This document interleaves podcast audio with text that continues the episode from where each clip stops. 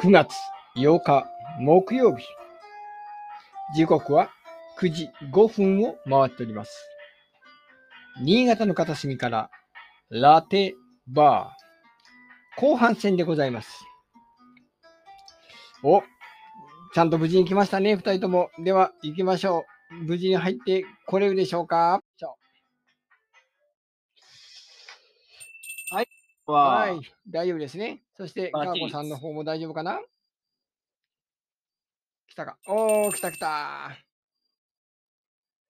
はい、もしもーし。はい、ああ、はい、こ今週は大丈夫ですね。今週はもう無事に来れましたね。はいはいはいはい。そうですね。先週はもう終わってましたね。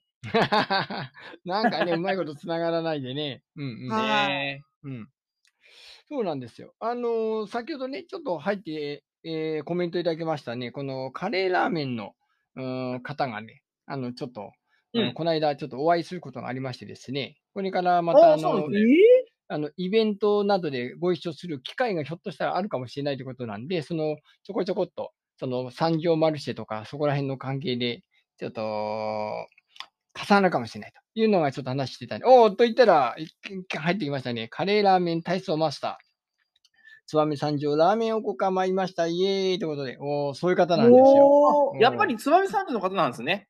うん。なんか、そのね、なんでこの、あの、体操マスターになったかっていう言われが結構面白いんですけど、うんうん、まあ、そこら辺のやつをね、今度よかったら時間の時に、じゃあ出てくださいよって話なんかもしてたんですよ。うんうん。うん、なんでね、あの、カレーラーメン体操マスターさんがね、もし自分のね、あの出るよというようなイベントあったら、どんどんここのコメントに書き込んどいてください。あの自分の宣伝大いに奨励してますんで、よろしくお願いいたします。はい。よかったらね、あと後からあのちょこっと番組に入っていただいてもまあいいんですけど、今、今入れるのかな？今聞いてるだろうが、ちょっと呼んでみようか。突然。なんもこれ、全然事前打ち合わせしてないんだけど。わお！出た。あの、下戸さんの無茶ぶりに。こんばんは。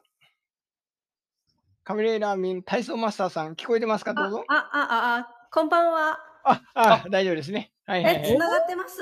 つながってますよ。聞こえてますよ。はい、バッチシです。聞こえてます。こんばんは。こんばんは。はじめまして。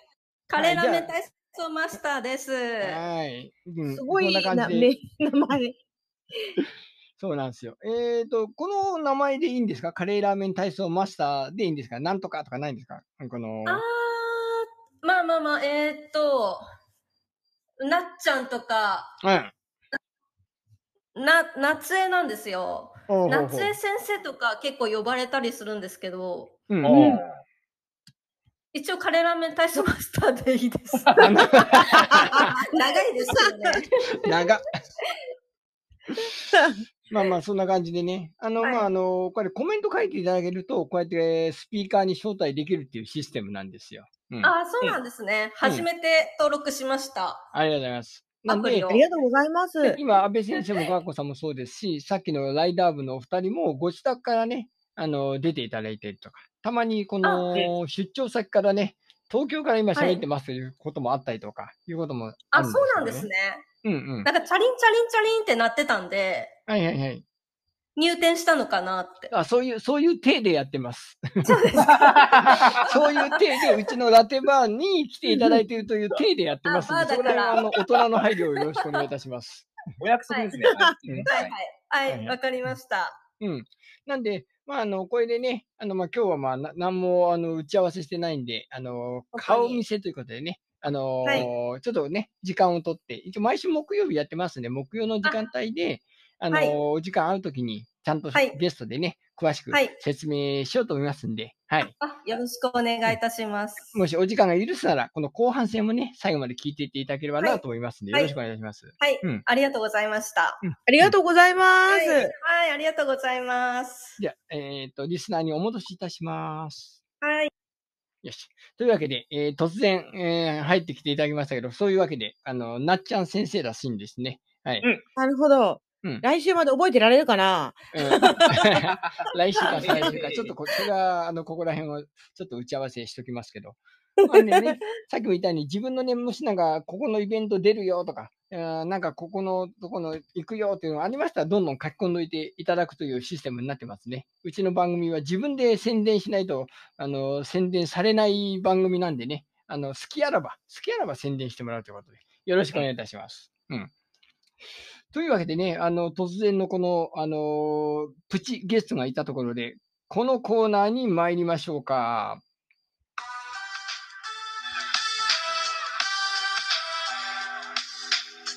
ラテラテラテラテ。ラテボー。ボー。はい。今週は、教えて安倍先生。今日のテーマは、つぼ狩りとはです。つぼ狩り。うん。つぼ狩り。あ、つぼか。つぼね。つぼ。なるほど。つぼ。あの、一つぼ、二つぼの面積の単位のつぼですね。はい。つぼ狩りって聞こえたから、なんかあるのかなと思って。うん。うん。ツボがいい。ツボってなんかあの体を押してギューとかじゃないですよ。ああ、そのツボね。はいはいはい。あのカタカナのツボね。のりこ D、ツボ狩りって前もやらなかったっけ？そうですね。いちねんまえにやりました。えー、覚えてましたか、のりこ D は。つまり今年もまたこの時期なわけです。ツボ狩りの時期なわけです。うん。ツボ狩り。そうです。だから毎年この時期にツボ狩りというのが行われるんですね。そうなんです。のりこ D 覚えてくれてありがとうございます。うん。私もね、あのー、あれこれやったよなと思ったんだけど、カレンダー見て、あ、今年もつぼ狩りの時期だと思って、また採用させてもらいました。はい、なるほど、なるほど。うん、まだ言わない。まだ言わない。ガコさん、つぼ狩りって何だと思いますか？うーん。このヒント、この時期です。この時期？毎年この時期です。あれじゃないの、海に、あのー、こうセットしといた壺の中にタコが入ってるかどうかってことでしょ。ああ、壺違いですね。違った違う、惜しい。その壺じゃない。そっちじゃない。ねえ、あの、壺狩りですね。うん、あの、違ったな。あの、農業の、うん、の農業の、えー、用語です。何壺？何壺か。足壺って書いてるけど、足壺ではないですね。足壺でもないですね。おお。じゃあ答え、答え言いましょう。あれですね、えー、農家の人がですね、あの、田んぼを一坪面積ですね、買って、うん、大体どれぐらいの収量、米の収量になるかなっていうのを測るものを壺狩りと言います。うんうん、昔ですね、江戸時代に、その税金ですね、米の年貢を決めるとき の, あの方法でですね、全部を策定して、全部をこう面積、なんつったらいいんだ、収量をあの測るとすごく大変じゃないですか。うん、なので、先に面積測っといて、で、一坪分の収量を検査して、で、掛け算して、あ、今年はだいたいこれぐらい取れるなっていうのを想像して、年貢を決めてたそうです。これがつぼ狩りの始まりなんですね。うん、想像って。これは江戸時代ですか？まあ、想像なく計算ですね。予想したわけです。うん、始まったのは江戸時代、それともあの太閤検地のあたり？あのー、江戸時代の、いや、その太閤検地のあたりからですね。だから江戸時代ですね。そうですね。うん。太閤検地だと江戸時代の前だよ。ちょっと前ですね。だからそれより ま,、うん、まずですね、江戸時代の年貢の決め方だそうです。うん、なるほど。うん。なのでちゃんとこう面積を測ってで。一坪あたりの収量を出して、あとは掛け算をすれば、全体の収量が予想できると。うん、なるほど。その予想した収量、収量から年貢を決めてたわけですね。なので、この坪狩り、当然あの、収穫が多ければ多いほど農家って嬉しいわけじゃないですか。うん、だから、坪狩りの時にたくさん取れると、うん、お、今年は豊作だなとなるんだけども、逆に、うん、年貢を取る方も、お、今年はいっぱい取れたからたくさん取るぞとなったわけです。うん、なので、このドキドキワクワクですね、つぼ狩りというのは、昔は。ドキドキワクワクって、そんな軽いもんじゃねえな。あの、年貢が決まる。あの、幕府側が、ここをちょっと測るぞって決めるんですか、うん、それも農民の方が、ここを、うん、が平均値ですって差し出すんですか？あの、平均するようにさんかしょから取ったらしいです。あ、なるほど、なるほど。さんかしょ決めて、それを平均して取ったらしいんですよね。なるほど。なんです。なので、あのと、たくさん取れそうなところと真ん中のところと、まあ、そこそこ取れそうなところみたいな。さん箇所選んで平均したそうなんですね。で、昔はそうだったんです。なので、その今年いちねんの年貢が決まる、まあ、重大なイベントだったんですけども、じゃあ、今現在ね、その年貢ってもうやらないわけじゃないですか。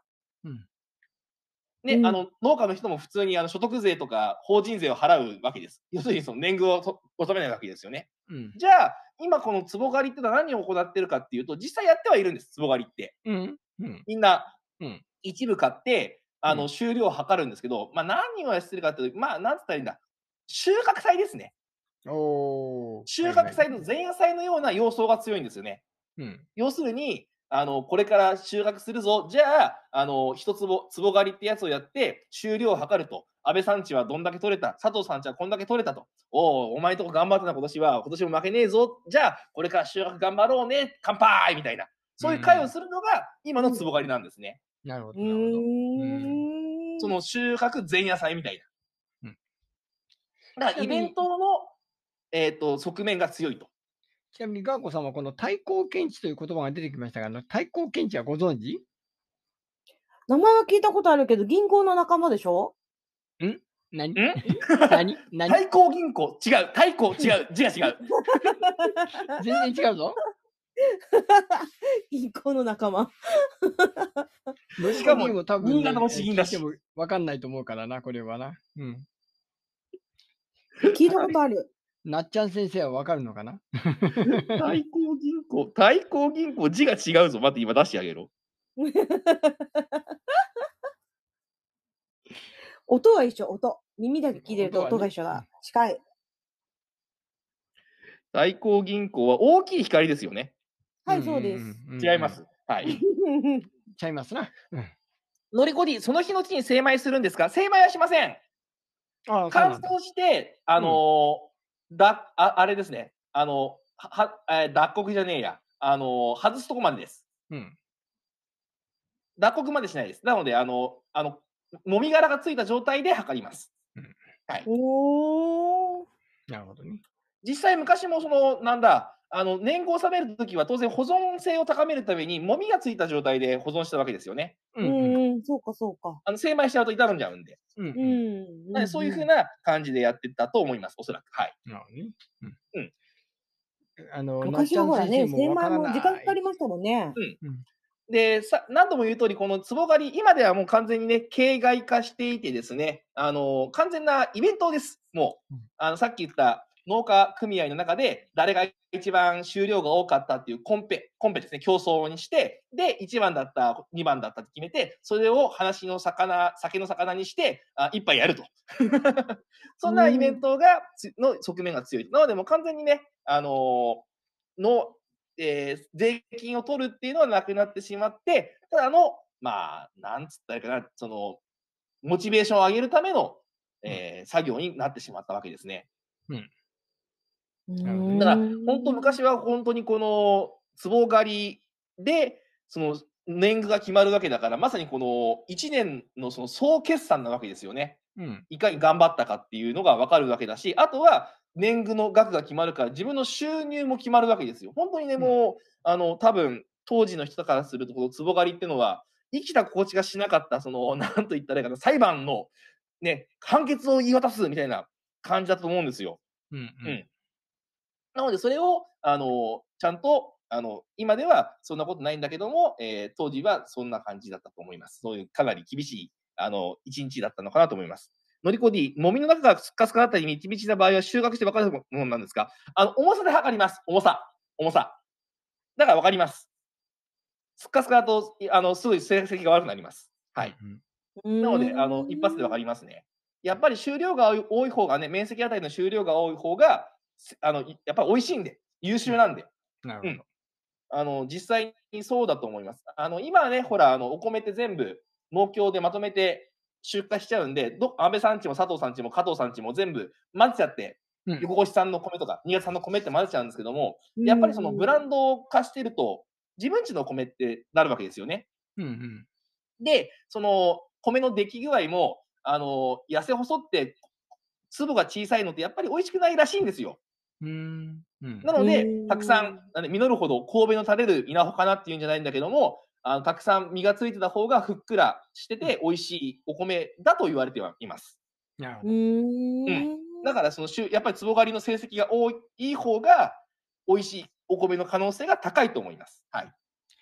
えー、教えて、阿部先生、つぼ狩りのうん。テーマでございました。はい。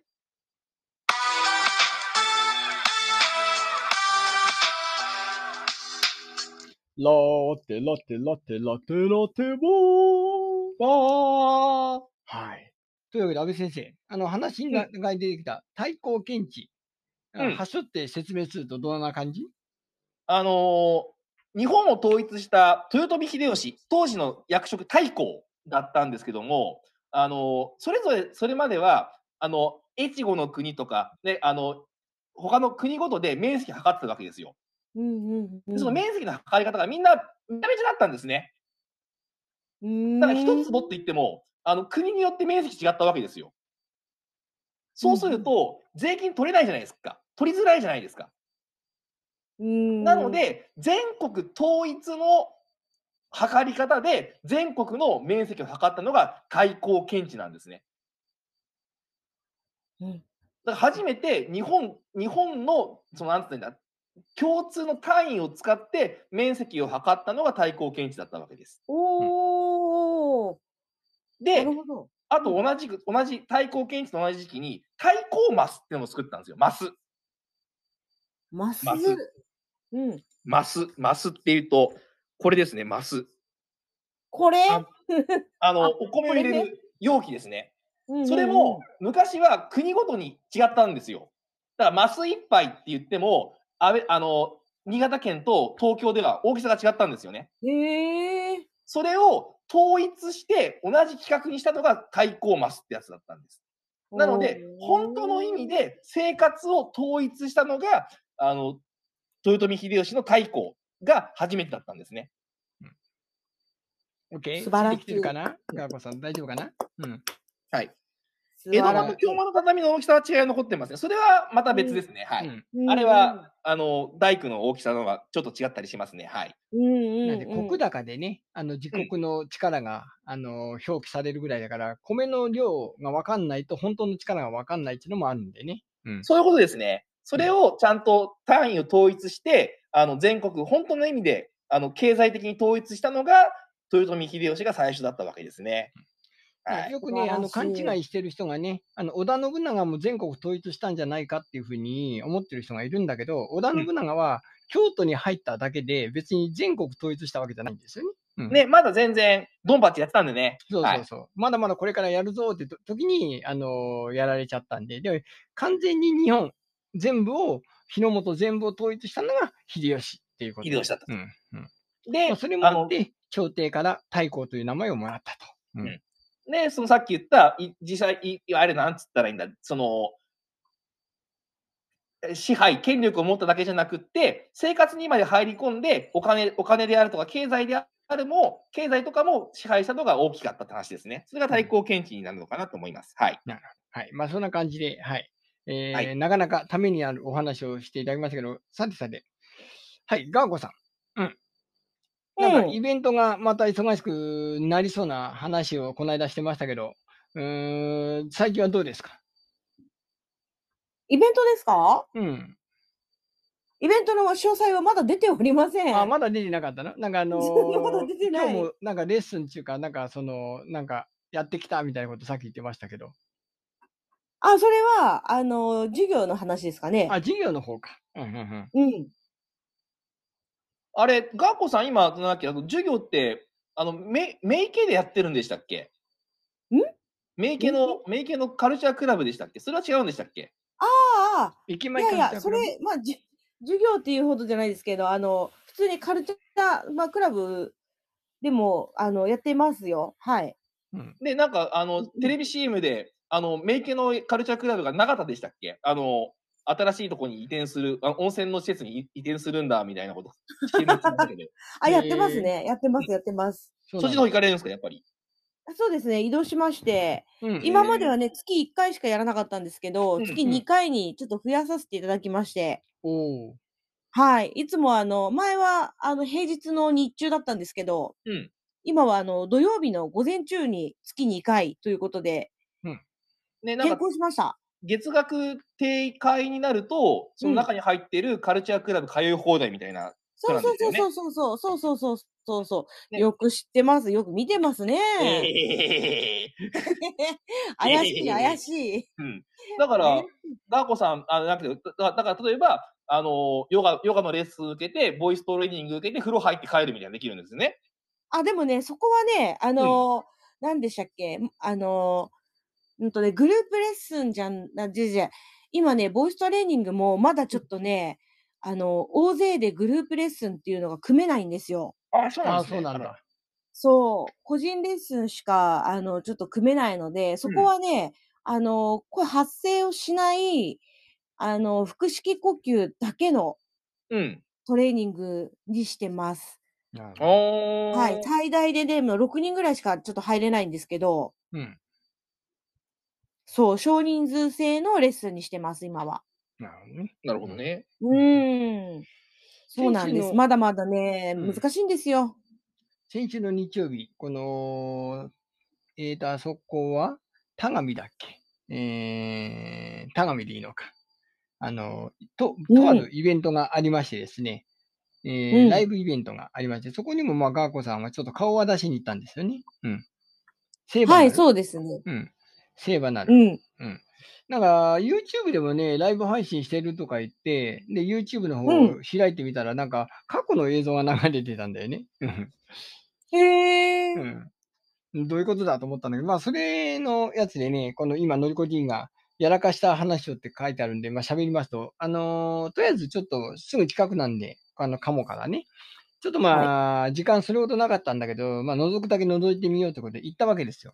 あともうじゅうじはんぐらいに向かっていったらですね、もうすでに、もうめちゃくちゃ車がもう長蛇の列でございまして、長蛇の列が駐車場に溢れておりましてですね、会場は丘の上というか山の上で開かれてるんだけども、ずらーっともう下の方までもう車止ま、止まってましてですね、で、下のなんか、えー、な、なんかな、あの、広場というか、ちょっとした空き地のところにもみんな止めてたわけですよね。うん。うんで、そこで、まあ、まあ、ここ止めとこうかって止めて、じゃあ歩いて上上がろうと思ったら、ガックンってで車が下がったんですよ。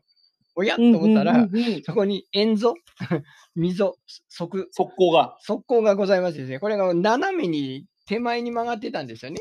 うん、で、そこに、あのー、分かっては、まあ、いたんですけど、その円ぞがあるのが分かってはいたんですけど、まだ大丈夫かなって、左側は余裕があったんで、ね、そしたら右側のタイヤがスポッと入ってしまいましてですね。わあ。動けずと。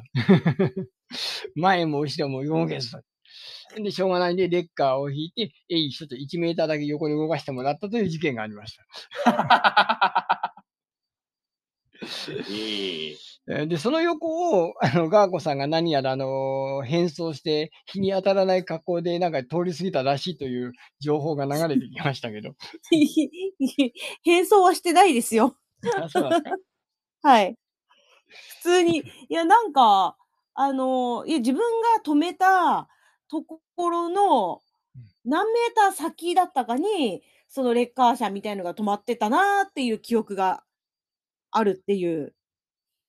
で、そのレッカー車の手前から、あの、山道こう上がっていくところなんですけど、うん、そうそう、そこの山道を歩いて、あの、まあ、上に、上の会場まで行ったっていうところで、たまたまそのレッカー車を見たっていうところだったんですよね。うん、なるほどね。そうなんですよ。そうそうそう。だから最初に遠慮で電話して、その、おつなぎしますって言って、よんじゅっぷん程度したら行きますとか言って、言って、まあ、よんじゅっぷん過ぎて、あ、まだ来ねえなと思ったら、ようやく来て、で、まあ、まあ、丁寧にやっていただいたので、感謝感激なんですけどね。あのー、僕らのね、その目の前でもやっぱりこの、うん、ハマった人がいたんですよ。ちょうど本当目の前のところに。マジっすか？えー、そしたらたまたまそこにね、あの、イベントの実行委員の人と、その乗ってたおあの運転手プラスもう一人お友達かな。男性さんにんでよいしょって持ち上げて、事なきを得たっていうことがあったんで。レッカーいらないじゃんみたいな、ね。そう。えー、系なんでね、えー、だからもうふたりぐらい男手がいれば僕らも助かったのかなっていう感じだったんですけど、あ、まあ、それからタイヤがね、系じゃなくて普通車くらいのタイヤだったら大丈夫だったのかなと、うん、思いましたけどね。まあしゃあない。それでも、まあ、買ったばっかのタイヤまだね、あのー、エンジンかけたりふかしたりして破裂すると嫌だったんでね、もう、もう動かすまいと、そういうことになったわけですよ。うん。うん、車買われたとき、あの、お払いしました?しましたよ。一応しましたよ。ええー。じゃそれをお払いで聞かなかったんじゃないですか。うん。うん。お払い聞かなかった。も、うん、もっとあの、強めなやつで。強めのお払いってあんのかな?わかんないけど。結構あれですよね。車事故多いですよね。なんですよね。車で。あの車してないって、ほら。あ、してなかったっけ?その前の車か。うん。ありゃりゃりゃりゃりゃりゃりゃ。それか呪われてるのかな?ねえ。だから、この間も、のりこDと、まあちょっとこう、この流れで話してた記憶があるんですけど、うん、あの、車が悪いんじゃなくて、下戸さんが悪いんだっていう話になって。このチャリティー、チャリティーで生きているこの私が。うん、そう。で、ごこさんに塩をまけということで。塩をまけ。なっちゃん先生もそういうことですよ。セーバーならば言ってたそうですね。なるほど、なるほど。うん、ええー、そうなんですね。あらまあ。うん、まさかの。踊ってたのかな。ご一緒してましたね、きっとね。カレーラーメン体操、踊ってたのかな踊さすが踊ってはないか。うん、ええー。うんお、聞きに。あ、歌歌ってた人がいたんだ。なるほど。教え方で。えー、え、誰だろうカレーラーメンの歌?うん。八代秀治さんって方なのかな、うん、知ってる?でもソロではないですよね、多分ね。ソロの出演者の方はいらっしゃらなかった気がするから、うん、ほぼほぼバンドさん。うん。うんなるほど。グループね。そうですよね。ねそういうことが。なるほど。うん、まあ、そういうわけでね、セーバーなので、ちょっとね、結局、あの、あの遠くから聞こえてくるマイクの声だけが聞こえてきて、えー、行ったはいいけど、ハマって帰ってきたというだけの散々な日曜日でございましたけどね。うん、セーバーなるのもともとの語源は、なせばなるですから。えー、はい。なるほどね。うんうん。うん、そういう意味だったんだ。なせばなる。はい。うん何事もまあ、来年はリベンジしますよ、はい、来年は。うんうんうん、リベンジハマる方、うん、いやいや、何でハマらないでいくんですよ。ハマらないで何を言ってるんですかねはいはいはい。というわけでね、はいはい。あのー、やらかしたことも喋りますけど、はい、前半でも言いましたけど、来週から、えー、さんじゅっぷん番組ということなんで、くじスタート。ということになりますんで、えー、お二人とも、えー、よろしくお願いいたします。はい。はい。まあ、一応ね、来週は、あの、くじスタートさんじゅっぷん枠というだいいっかいめで、特に、あのゲ、ゲストも予定してなかったんで、もしね、うん、カレーラーメン体操マスターなっちゃんさん、再来週、うん、あの、来れるようだったら、ちょっと、あのー、あの、スケジュール上げといていただけると助かるかなという感じで思います。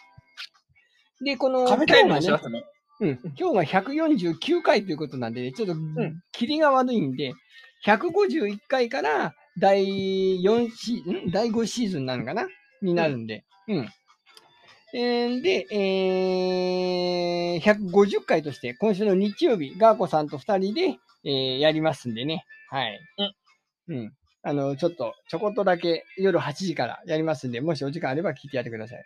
くがつじゅうごにちからくじって書いちゃうと朝のくじかと思っちゃうんで、に にじゅういち, 時かにじゅういちじで書いていただければと思いますけど。のりこでカフェタイムって何何カフェタイムって。うん、日中日中日中。うん。カフェタイムのお知らせってどういうことあの、なんだ、のりこでとわしで喋る話かうん。あのー、ひょっとしたら、あのー、木曜日以外にも喋ろうかなっていう話題がこの間あったんで、まだ詰まってなかったんだが、まあまあそこら辺もね、来週、ないしは日曜日に喋ろうと思いますんで、よろしくお願いします。では来週からさんじゅっぷん枠、ありがとうございました。来週からさんじゅっぷん枠、あ